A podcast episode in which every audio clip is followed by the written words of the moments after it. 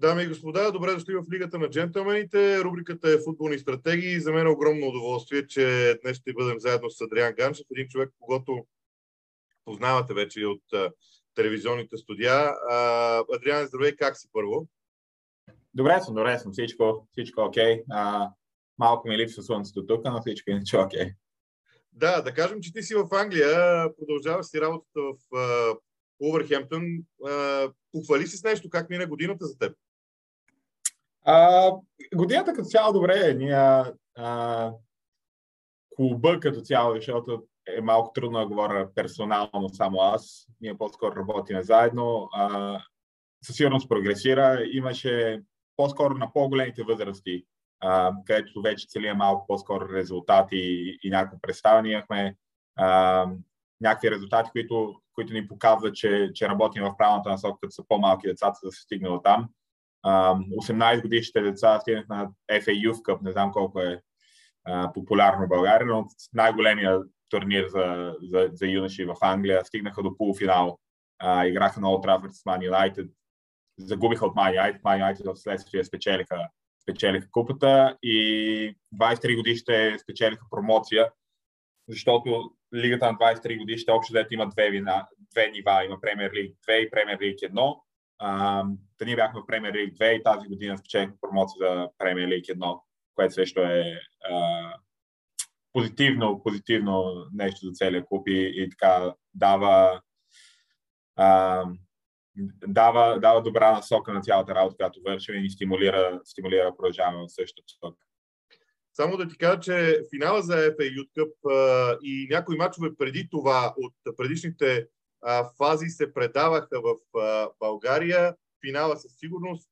Така че мога само да ти пожелая в един момент, когато и ти се изкачиш на тази възраст с твой отбор, да бъдете в ефир при нас. Добре, така ли споменахме Уулвърхямптън, без да искам, понеже знам, че има достатъчно етика работна в клуба. Би ли могъл да кажеш нещо за промяната в Уулвърхямптън, защото този сезон беше първия на Бруно Лаж. Всъщност, нали така се казва, Бруно Лаж, защото ние тук имахме спорове в България, както се изговаря името му. Но идеята е какво горе-долу ти би отличил като промяна в Уулвърхямптън под негово ръководство? Сигурно има разлика в начина и идеите, които той има и тези, които Нуно имаше преди това. Има изходства. Най-големите изходства според мен са играчите, които имаш. Защото играчите, които имаш, ти налагат някакви рамки, в които можеш да работиш. Защото, да кажем, ако имаш даден тип централни защитници, това диктува каква линия ще имаш. Не можеш да играеш прямо с бавни централни защитници, да играеш супер висока линия.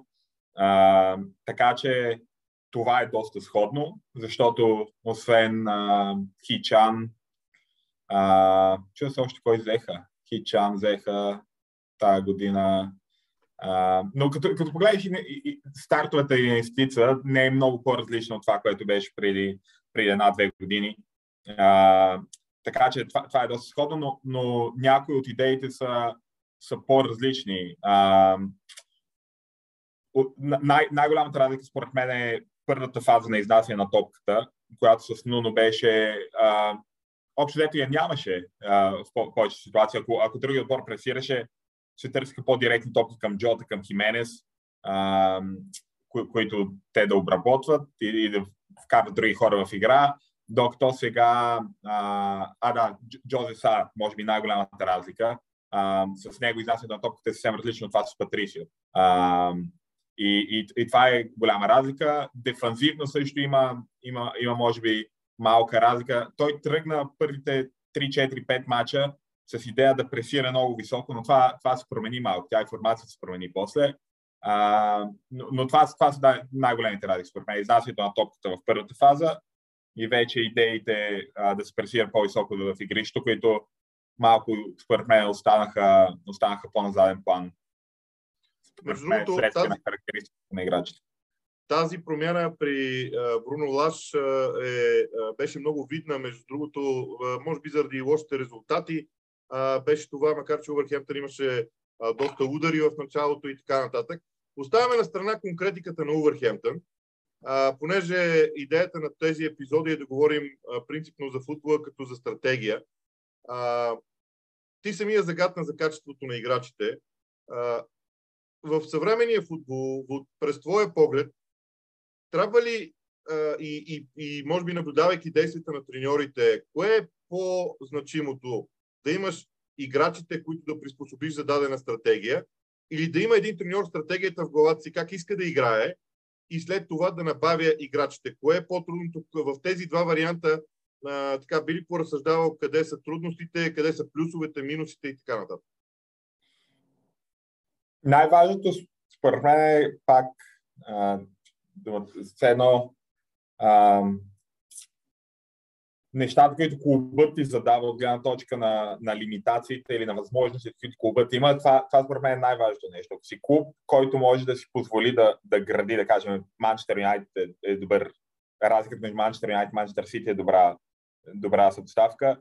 Ако си такъв клуб, който може да взима играчите и профила играчи и да ги набавя веднага за начина, за идеята, която има или философията, която има, тогава според мен е по-важно стратегията и визията, защото това ти дава една основа, едно непроменлива, по която може ти да селектираш играчи и да градиш даден тип отбор.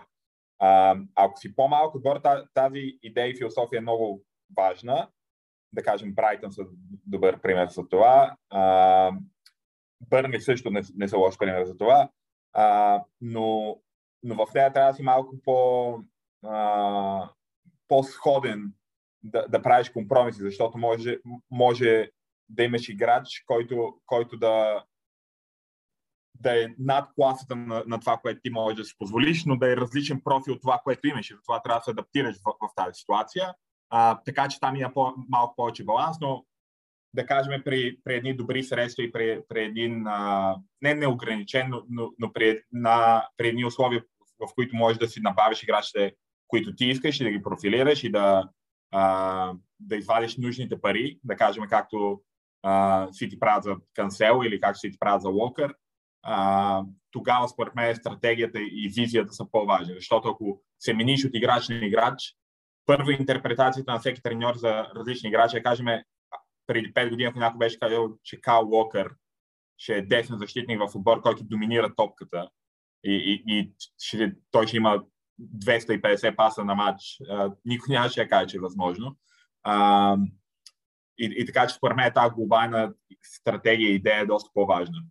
И виждаме също промяна, особено с набавянето на много технически директори, назначаването на много технически директори, че вече не е само треньора, а някакси треньора се наема във връзка с тази идея. Клубовете почват да имат собствена визия и идея как да строят неща и според това се профилират и се наемат правилни треньори, които може да ги водят на там. Добре, ако продължим тази теза в клубовете и така нареченото ребилдване, т.е. създаване на един цял клуб като стратегия в футбола, как си представяш, колко трансферни прозореца горе-долу е нормално да се дадат на един треньор в този процес на ребилдване, за да можеш да кажеш, окей, той върши работа, или окей, не се справя по най-добрия начин, на нас ни е нужно нещо ново. Съзнавам, че те карам да разсъждаваш вече от друга гледна точка, не от треньорската. Ние ще се върнем към треньорството след малко, но ми е интересно това ребилдване, защото много клубове в английския футбол го правят в момента и може би ще са задължени да го правят. Дори Ман Юнайтед може би е най-добрият пример в това отношение. Та ми е интересно твоите разсъждения в тази връзка. Това са мислените прозорци е малко твърде субективно спрямо обстоятелствата и спрямо ситуацията на клуба, дали колко напрежение има, какви възможности има клуба, за какво се бори. Според мен най-важното нещо е даже без трансферни прозорци, след дадено време работа, да видиш насоката, в която искаш клуба да се води. Ливърпул, може би с Клоп са най-добрият пример за това. Още през първите 2-3 месеца почти със Саутхемптън бяха нещо сходно. Първите 2-3 месеца, независимо от резултатите, представенията и насоката, по която се върви от гледна точка на игрови план и от гледна точка на поведение на терена извън него, бяха много ясни.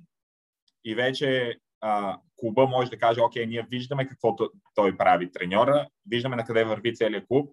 Сега е въпрос на инвестиции и строене върху този модел. Но ние имаме правилния модел, по който ние искаме да продължим. И вече в даден момент също така, особено като си в по-голям клуб, става и в по-малък става въпрос на резултати. Така че не може да излезеш твърде много от рамките. Да кажем, ако Клоп с Ливърпул беше 17-ти, независимо как върват нещата, нямаше да продължат нещата. Затова трябва резултатите, нали, да са стабилни.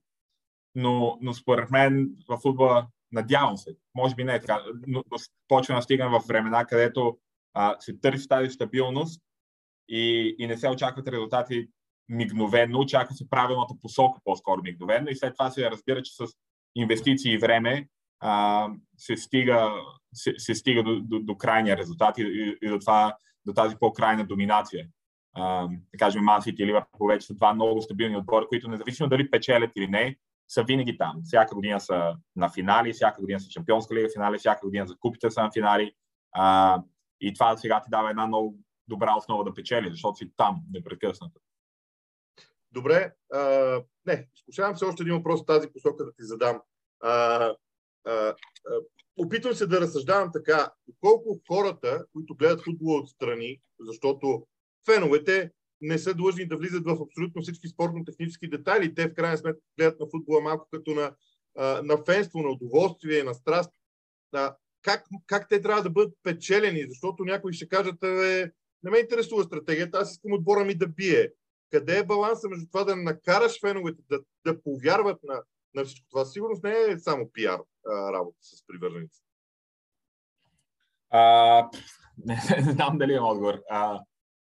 Реалността е, че най-големият начин да спечели феновете е да биеш. И във всеки един игрови модел и във всеки един план, това дали хората го определят за интересен, правилен, вълнуващ или не, е следствие на резултати, мисъл говоря като маса. Да кажем, Ман Сити, ако паднат 3 мача, що играят без деветка, защо се дават толкова пасове, играят скучен футбол. Ливърпул, ако паднат 3 мача подред, тичат твърде много, пресират твърде много, не могат да го правят цял сезон. Така че винаги почват, в смисъл, призмата на това, какво виждаш, се пречупва от резултатите. Според мен има малки неща, с които се печелят феновете, освен резултатите. С ясна комуникация, например, Глен Потър много ми хареса този сезон, когато критикува феновете за начинът, по който усвирка, мисля, че отбора. Те са Брайтън, са в топ 8 и те усвиркат отбора, но този характер да заявиш в този момент също поставя ясна позиция, начин да изразиш ти мнението си и в крайна сметка треньорството е такава работа, че ти ако искаш да си успеш треньор, или умираш, или стигаш до върха с това, което си.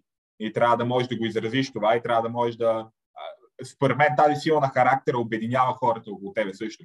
И в крайна сметка или Маурин е друг пример, или ги обединява, или ги разединява, но е, според мен е много, много важно, за да стигнеш до там, където искаш да стигнеш.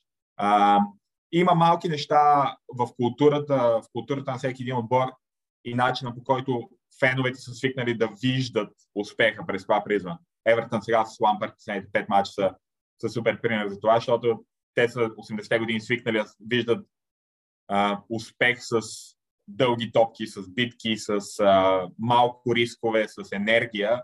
И в един момент, даже да свършиш 1-1, ако си играл така, имаш повече приемственост в този отбор, отколкото ако паднеш 1-0 и се опитваш да изнасяш и се опитваш така нататък, защото това е културата на един отбор. Сега, нали, мога да спорим, че ако си голям треньор, Кройф, може да промениш културата на целия отбор, но всеки отбор си има някакъв балон, в който си живее и си вижда призмата на успех през него.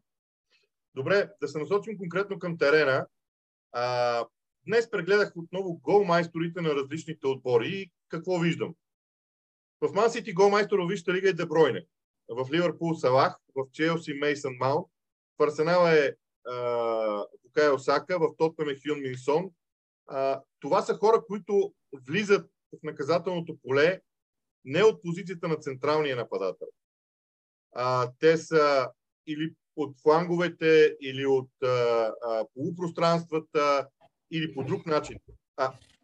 Въпросът е, изгуби ли се значението на централния нападател? Защото в повечето от изброените клубове централния нападател, сега при Ман Юнайтед различно с Роналдо, макар че и неговата игра би могла да бъде сложена в тази категория до известна степен, но изгуби ли се усещането, че трябва да имаш един централен нападател в центъра на атаката и всичко това, което разказвам до сега, го прекара и през призмата на трансферите, които очевидно Ман Сити и Ливърпул, Ман Сити вече направиха с Холанд и с Алварес, които са типични централни нападатели вече. Ливърпул търси такъв с централния нападател на Бенфика. Нещо се случва около позицията на номер 9 и ми е интересно да разбера твоите мисли. Да, нямам точен отговор. Според мен играта се промени в гледна точка на това, че дали играеш добре и колко си успешен, независимо от една коя позиция, ли си централен защитник, централен нападател, крило или каквато да е, трябва да си трябва да си трябва да си непрекъсно в играта, във всяка една нейна фаза.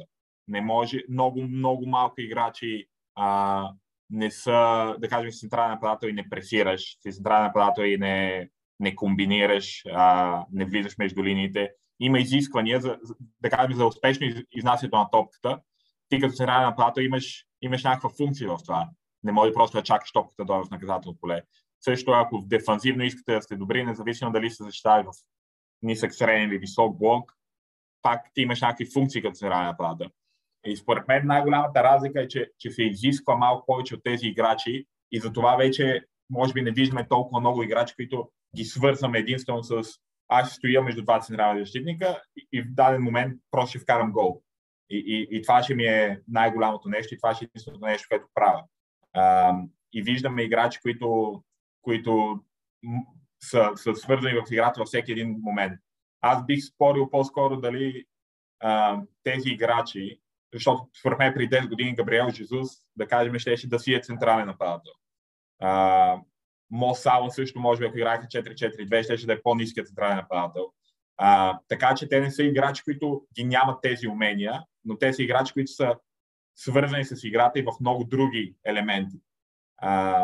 И другото от гледна точка на семантика за какво е централен нападател, Ман Сити са не са критикувани, много честно ви казвам, че няма централен нападател, няма типична деветка, но всяка една атака, всяко едно центриране има 5 човека на позицията на централен нападател.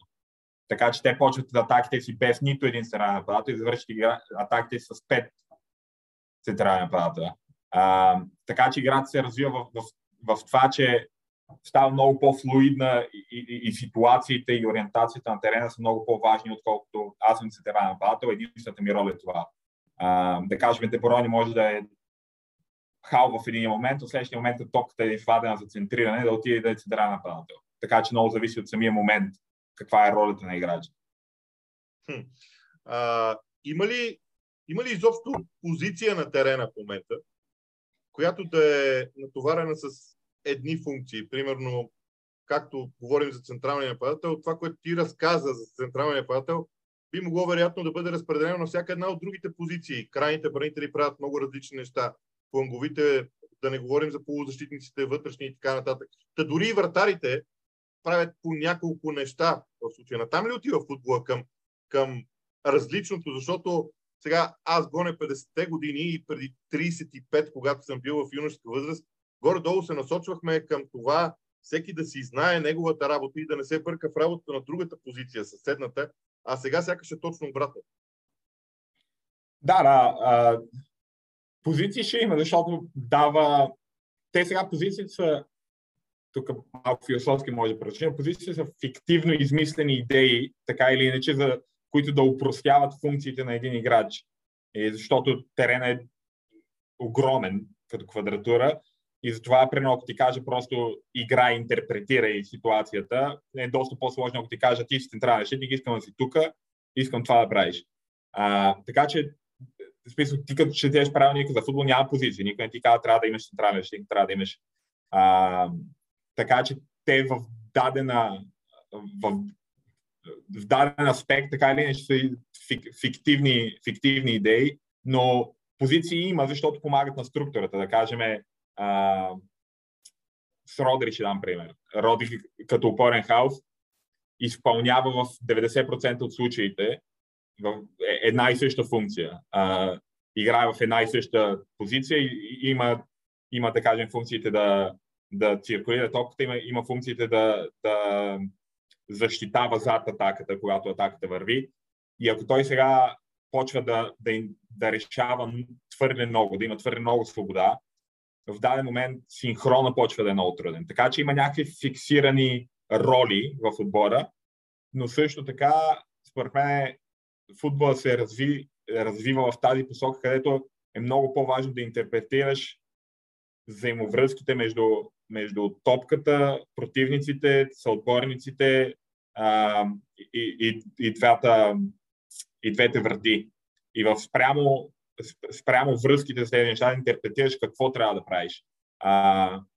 Аз като бях юноша, сега в България не знам как са, нещата бяха, да кажем, ти си ляв бек, искам само да захождаш и да правиш, докато сега, примерно, аз като тренирам деца, много е важно да развия ума им да могат да интерпретира ситуации. В смисъл, в една и съща зона, в зависимост от това какъв натиск твой съотборник е подложен, твоята функция е много различна. Да кажем, твоята функция може като бек да поискаш пас, който да е в дълбока позиция. Следващата ситуация, когато няма натиск на топката на централен защитник, твоята функция е да минеш над следващата линия, за да можеш да си в позиция да поемеш топката и да прогресираш атаката. И трябва да интерпретираш тези ситуации и да взимаш правилните решения.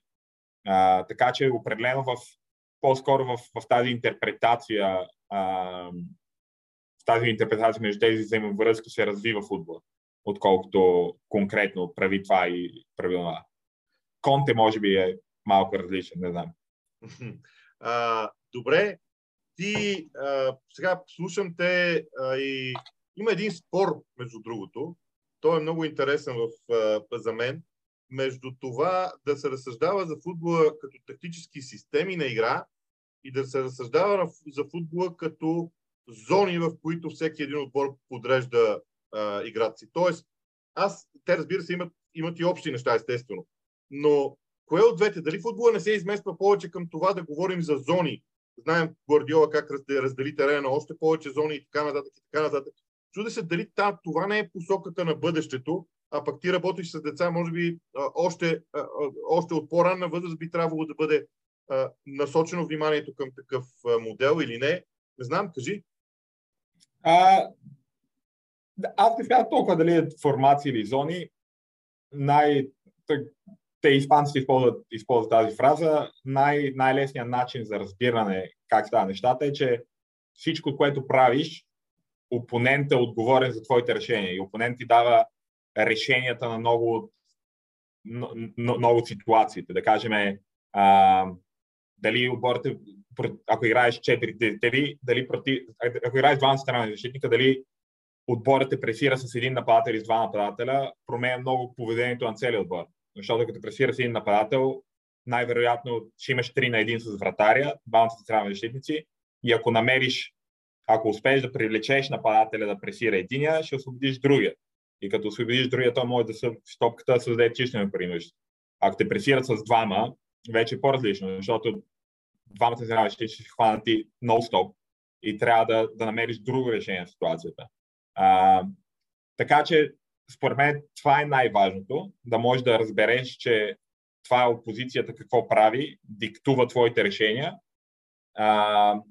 Вече дали зони или схеми, то не знам дали има толкова разлика, защото зоните ги има, в смисъл примерно може да пресират в дадена зона или да имаш преимущество в дадена зона, но също схемата на игра много ще диктува. Да кажем, ако играеш срещу 4 диамант 2, с 4-3-3 има някакви основни проблеми, които самата структура диктува.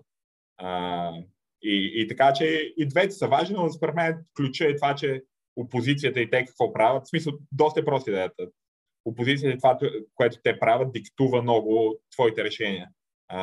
И движението и натиска, който оказват на топката, диктува вече ти как ще се позиционираш, как ще отиграваш дадена ситуация. Спомена Конте. Какво е интересното при него? Защото Конте е една от любопитните фигури, той винаги е постигал успехи. Сега обаче изправим пред нещо различно с Тотнъм и ми е интересно ти как го виждаш. Да, в Англия може би повече съм следил, не мога да кажа и в Италия, къде беше национален, италианско първенство не следа чак толкова много, но той първо като фигура е много интересен. Има някакси това усещане, че той сам за себе си мисли, че е голям победител. В същото време, според мен, е много умен как играе с медията и с своето собствено, все едно с виждането, с идеята това как другите хора го виждат, това перспектива го виждат. Много е хитър също, примерно, ако Тотнъм в момента не влезе в топ 4, той така го изкара, че все едно е единственото е, че отбора не е амбиционен да влезе в топ 4. Той Конте е победител, така че те ако не влезнат, техни проблеми той се маха. Така че е доста хитър начин, по който ги използва и някакси винаги изглежда жертвата, но в същото време победител, но жертвата. Малко на Маурин ми напомня от тази гледна точка. От футболна гледна точка е много интересен, защото играе малко по-различен футбол от Гвардиола и от Клоп, но в същото време не бих казал, някои хора не казват едно, че играе сега модерния футбол, преса, бла-бла-бла, но той някакси успява да развие отбора да е много добър във всяка една фаза на играта. Да кажем, според мен, изнасянето срещу висока преса на Тотнъм. Ние го виждаме в последните 10 мача имат невероятни голове там. В дадени ситуации по-оборот на Ман Сити. И някакси има голям баланс в отбора в гледна точка на това, че са добри във всяка една фаза. Те и другите отбори са добри. Не че не са прено Ман Сити, също са добри във всяка една фаза. Но Ман Сити някакси имат много ясна идея. В смисъл, това ще е главното нещо, което ще си даваме проблеми. Ако го отнемеш, ние ще имаме проблеми. Докато Тотнъм са супер добри, да кажем, в изнасяне на топката, ако не изнася топката, пак са окей. Нямат проблем. И не знам, създава някаква интересна култура в отбора, защото се вижда, че отбора за 4-5 месеца като поведение, забрави тактиката, като поведение е съвсем различен, като желание и като идея на играчите, как се виждат те на терена. Е съвсем различен. Добре, ти спомена и за високата преса. Аз си давам сметка, че и в моите коментари, и в коментарите за футбола изобщо, ясно е, че вече терена се дели на три третини. Но да поразсъждаваме малко върху плюсовите, минусите на високата преса, на така начиния среден блок, нисък блок, доколко трябва да бъдат агресивни играчите в среден блок, в нисък блок, това определя различните идеи, може би да се реализира една от въпросните стратегии, но да започнем, ако искаш от високата преса и след това да се връщаме назад по терена, или пък ако искаш обратното от ниския блок, както ти е по-интересно, но разделението вече на играта на тези три зони, как го виждаш като значение? Според мен това е едно от нещата, което може би се развива доста в футбола. Преди 10 години, аз съм бил доста малък, така че не знам колко акуратно говоря, но преди 10 години моята визия за нещата беше, че да кажем Борусия Дортмунд пресираха високо, като бяха с Клоп, и това беше основната идея. В смисъл, те се опитваха нон-стоп да пресират високо и ако излезнеш от тази ситуация или ако ги накараш в друг момент, се чувстваха много некомфортни. Докато сега футбол върви в такава насока, че имаш главна идея, пак Ливърпул и Ман Сити иска да отнемат топката възможно най-високо, възможно най-много пъти, но също така имат ситуации, да кажем, Ман Сити в Шампионската лига имаха след Мадрид 45 минути, които се защитаваха пред наказателни си поле и не изглеждаха некомфортно това. Така че отборите стават много по-добри във всяка една фаза и всеки един отбор. Независимо дали искаш да пресираш високо, са също толкова комфортни в среден бокс, също толкова комфортни в като се защитават близко на наказателно си поле. И някакси способността на играчите да функционират като индивидуалности, като отбор във всяка едно от тези отношения, според мен е голяма разлика в футбола при 10 години. Спомням си за Манчестър Юнайтед, примерно срещу Барселона, като играха 2010-та, първите 2009-та, на финала, първите 10-15 минути супер проблеми се дават на висока преса. И това беше идеята. И изведнъж трябва да се защитават близко до наказателното си поле и някакси супер некомфортно ми беше. Нямаха идея как да правят нещата. Така че тази способност да си достатъчно добър в тези три ситуации, според мен е някаква промяна, която виждаме в футбола. А прехода между тези три ситуации, както ги нарече, защото едно е да отидеш да пресираш високо, след това обаче, ако противника излезе от тази преса, трябва веднага да се умееш да му създадеш следващ проблем. Желателно е да е в средната третина. Ако и там те преодолее, трябва да можеш да си гъвкав, да създадеш този нисък блок пред наказателно поле. Това създава възможност за преход, за транзиция, ако трябва да използваме чуждата дума. Но тези преходи между отделните моменти, как се възпитават и може би те са едно от най-трудните неща в крайна сметка. Да, трудни са. И това е, че отново става въпрос на интерпретация. Да кажем, аз ако съм централен нападател и ти изнасяш топката като централен защитник и се опитвам да пресия на високо, в момент, който аз фронтално те виждам и си пред мене, моето поведение е много по-различно, докато, да кажем, ако топката е зад гърба ми и халфа я поеме и сега се обръща и гледа наш централен защитник. Сега като нападател трябва да интерпретирам тази ситуация и по съвсем друг начин да се защитавам.